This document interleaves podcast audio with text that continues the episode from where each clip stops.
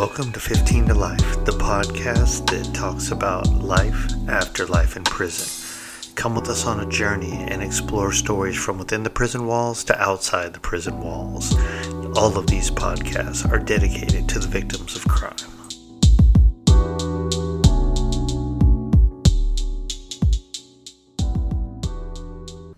Hey, what's up, everyone? It's the podcast 15 to Life, the podcast where we talk about life after having a life sentence in prison. I'm your host, Tito, and today I'm going to talk about something that you probably don't think is a big deal in prison.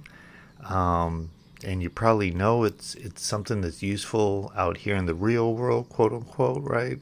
Uh, but you may not be leveraging it or paying for it. Let's jump into it going to be talking about mentors and coaches, right? Now, I will tell you uh, one of something that happens when you hit a prison yard, right? Um, like you show up, whatever the uh, cadence is, going and seeing the shot caller in your group, you know, potentially having to show paperwork and get verified that you're not like some pedophile, rapist, something like that. And then, yes, I'm drinking coffee, excuse me. But, and then, you know, you're going to get schooled, you know? And to me, this is like level one coaching mentorship, right? So I'll never forget when, um, when I got to Quentin, I got schooled real quick.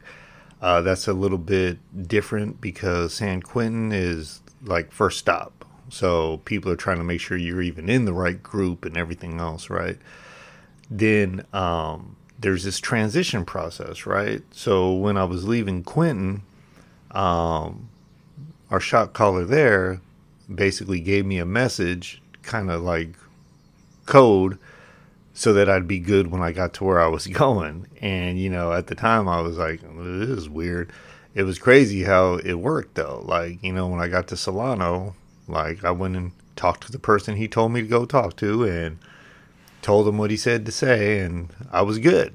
Then I got my, my schooling there, which basically involved one of the guys who had been around to take a lap or two with me and break down the yard, break down our program, break down our politics, what you can and can't do, who you can and can't do stuff with, like the whole nine.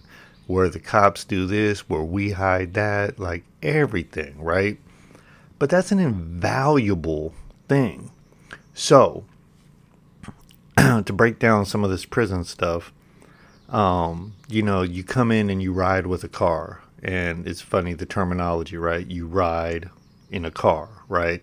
So your car is your group, your people, right? That could be everything from a gang to just a bunch of people that are all in the same car. So I was with the others which are all the Asian Pacific Islanders, uh, Latins that don't uh, go in as either Mexican national or Northern or Southerner.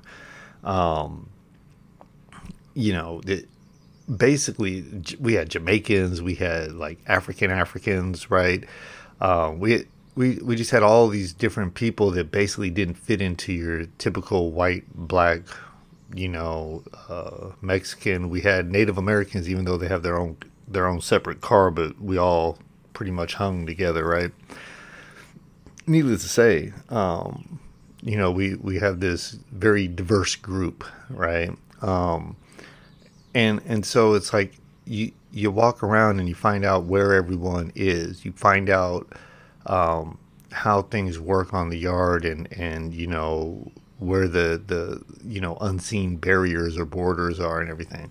But if you come in and you're not in a car, and that's what they call you know you, you ride solo, basically you you got to fend for yourself.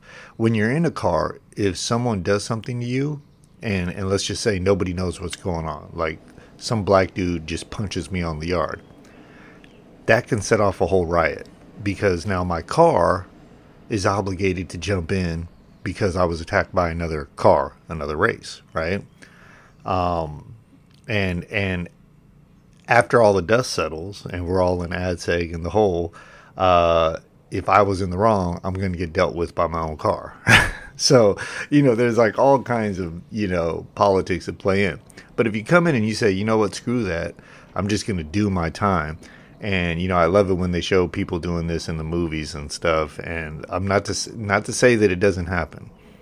It's not easy because you potentially have no one that has your back. And there are people that ride by themselves that kind of group up with other people. So I'm always like, you're not really by yourself. You are though, because your group is probably the like 0.001% of the population. But um, yeah, you know, it, it's not easy. And those are the people that, like in the movies, you'll see like people trying to punk and take advantage of because no one has their back.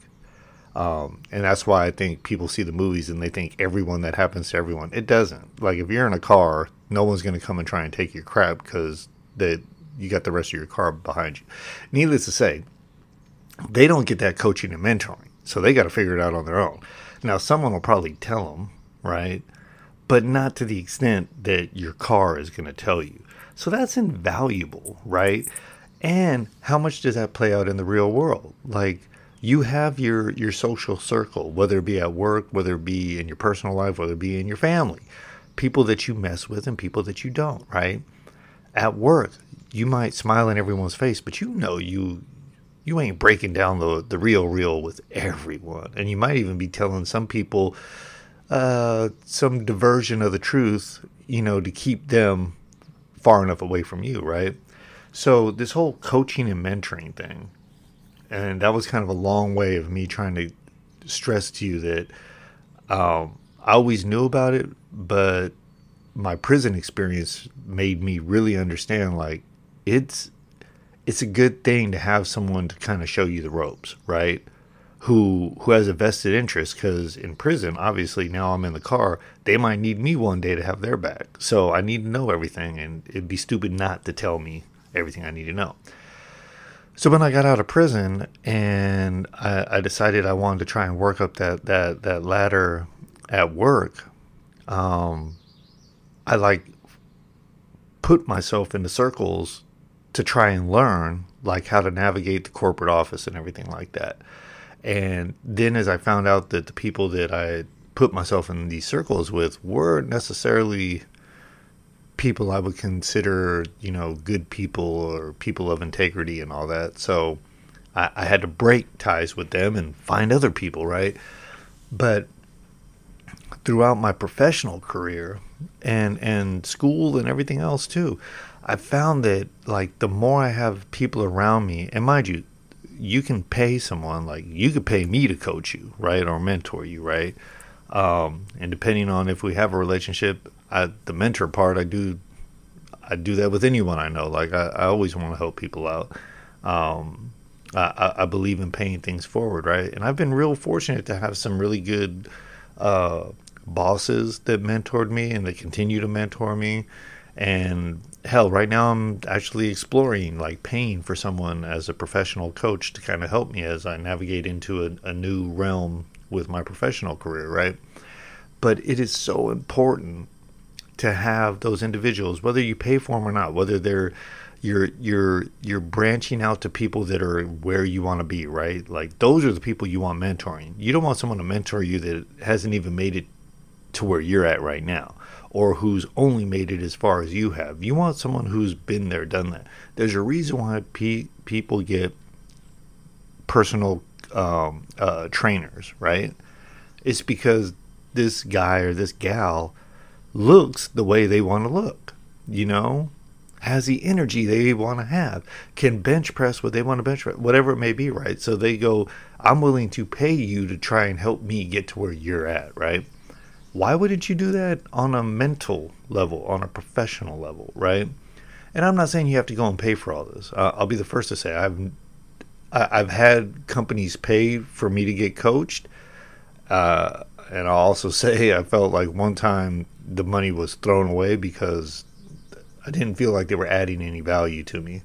Um, and I, will say the best mentoring and coaching I've received have been has been free. You know, um, that's not to say you shouldn't pay for it. And I'm not trying to sell myself as a coach or a mentor. It's just something I've done in the past. But I, I think we have to understand that it it's okay to go out and have someone else kind of call us on our BS, right? And push us to do better and and and and get to where we want to be. Someone who's there, like if you want to be a, a supervisor at work, find some people that are supervising people. They don't have to be at work. They could be in other businesses, right? But like, hey, what are the things that you struggle with? Oh, I struggle with scheduling. Cool. Like walk me through that and you know, like and get that get that insight, right? And and before you know it, you'll be quoting off books and other people and and and TED Talks and all this other stuff to say like, hey, like there there are different ways of doing this. And next thing you know, you're someone's coach or mentor, right? So the whole point of this is don't don't ever be afraid to ask for help and don't think that being the smartest person in the room is beneficial. It's not. Unless you're in there to do some training and then get the hell out. If you're in a room, you don't want to be the smartest person. And that's not a negative thing. Like, there should always be someone who knows something more about something than you. Otherwise, why are you in that room if you're not teaching, right? So it's not to say that everyone in the room is smarter than you. It's just that everyone has something to add to you, right? And here's a great thing if you get into a room of people that are constantly bettering themselves, educating themselves, getting coached and mentored to new levels, then you can stay in that room for a long time because you're all leveling up together and you'll continue to sharpen each other right? But if you're in a room or in a circle of people that are just going to do what they do every day, regardless, that's when you should eventually outgrow that circle or that room. So, find a coach, find a mentor, whether it's listening to a bunch of podcasts, is reading a bunch of books. The best thing is always to have someone that you can talk to, though, because then as problems arise, you can have discussions and whether they help you themselves or they point you in the direction of a podcast, a book or whatever, right? But at least you have that interaction and it's it's give and take versus you're just trying to read or listen or whatever or watch something to help you figure out a problem, right? So get a coach, get a mentor, um, and it's okay to change those every year or every time you you change direction or you level yourself up, right? And also, also be a coach, be a mentor to someone.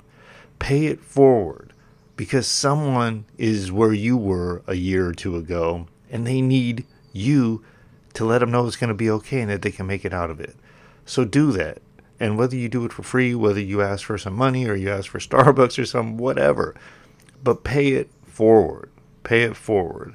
I mean, seriously and I, am gonna I'm gonna shout out a couple of people that that um that kind of helped me along the way. Um, and I'm shouting them out uh, not because they coach or anything. It's not like you can reach out to them, but I'm shouting them out because um, I love it when people um, do things just because versus they're getting paid to or you're paying them to, right?